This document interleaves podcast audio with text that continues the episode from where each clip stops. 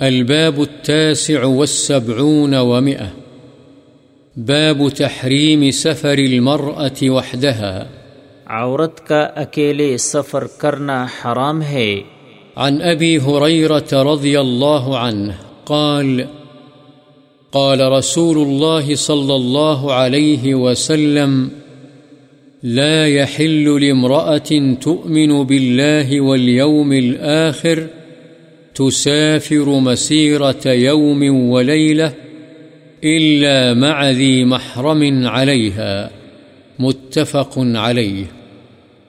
حضرت ابو حریرہ رضی اللہ عنہ سے روایت ہے، رسول اللہ صلی اللہ علیہ وسلم نے فرمایا، کسی عورت کے لیے جو اللہ اور یوم آخرت پر ایمان رکھتی ہے جائز نہیں ہے کہ وہ محرم کے بغیر ایک دن اور رات کا سفر اختیار کرے۔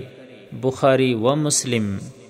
وعن ابن عباس رضي الله عنهما أنه سمع النبي صلى الله عليه وسلم يقول لا يخلون رجل بامرأة إلا ومعها ذو محرم۔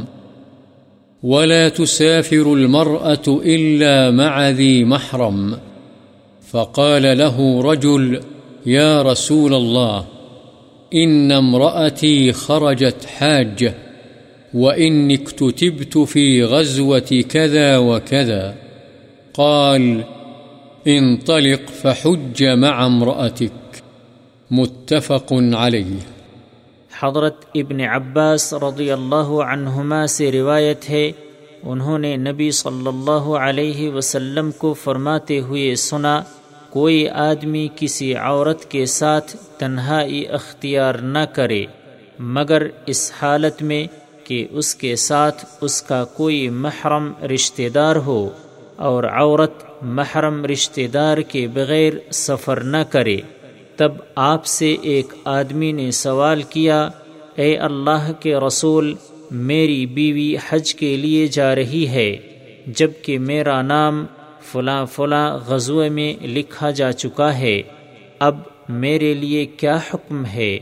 آپ صلی اللہ علیہ وسلم نے فرمایا، جا، تو اپنی بیوی کے ساتھ حج کر، بخاری و مسلم۔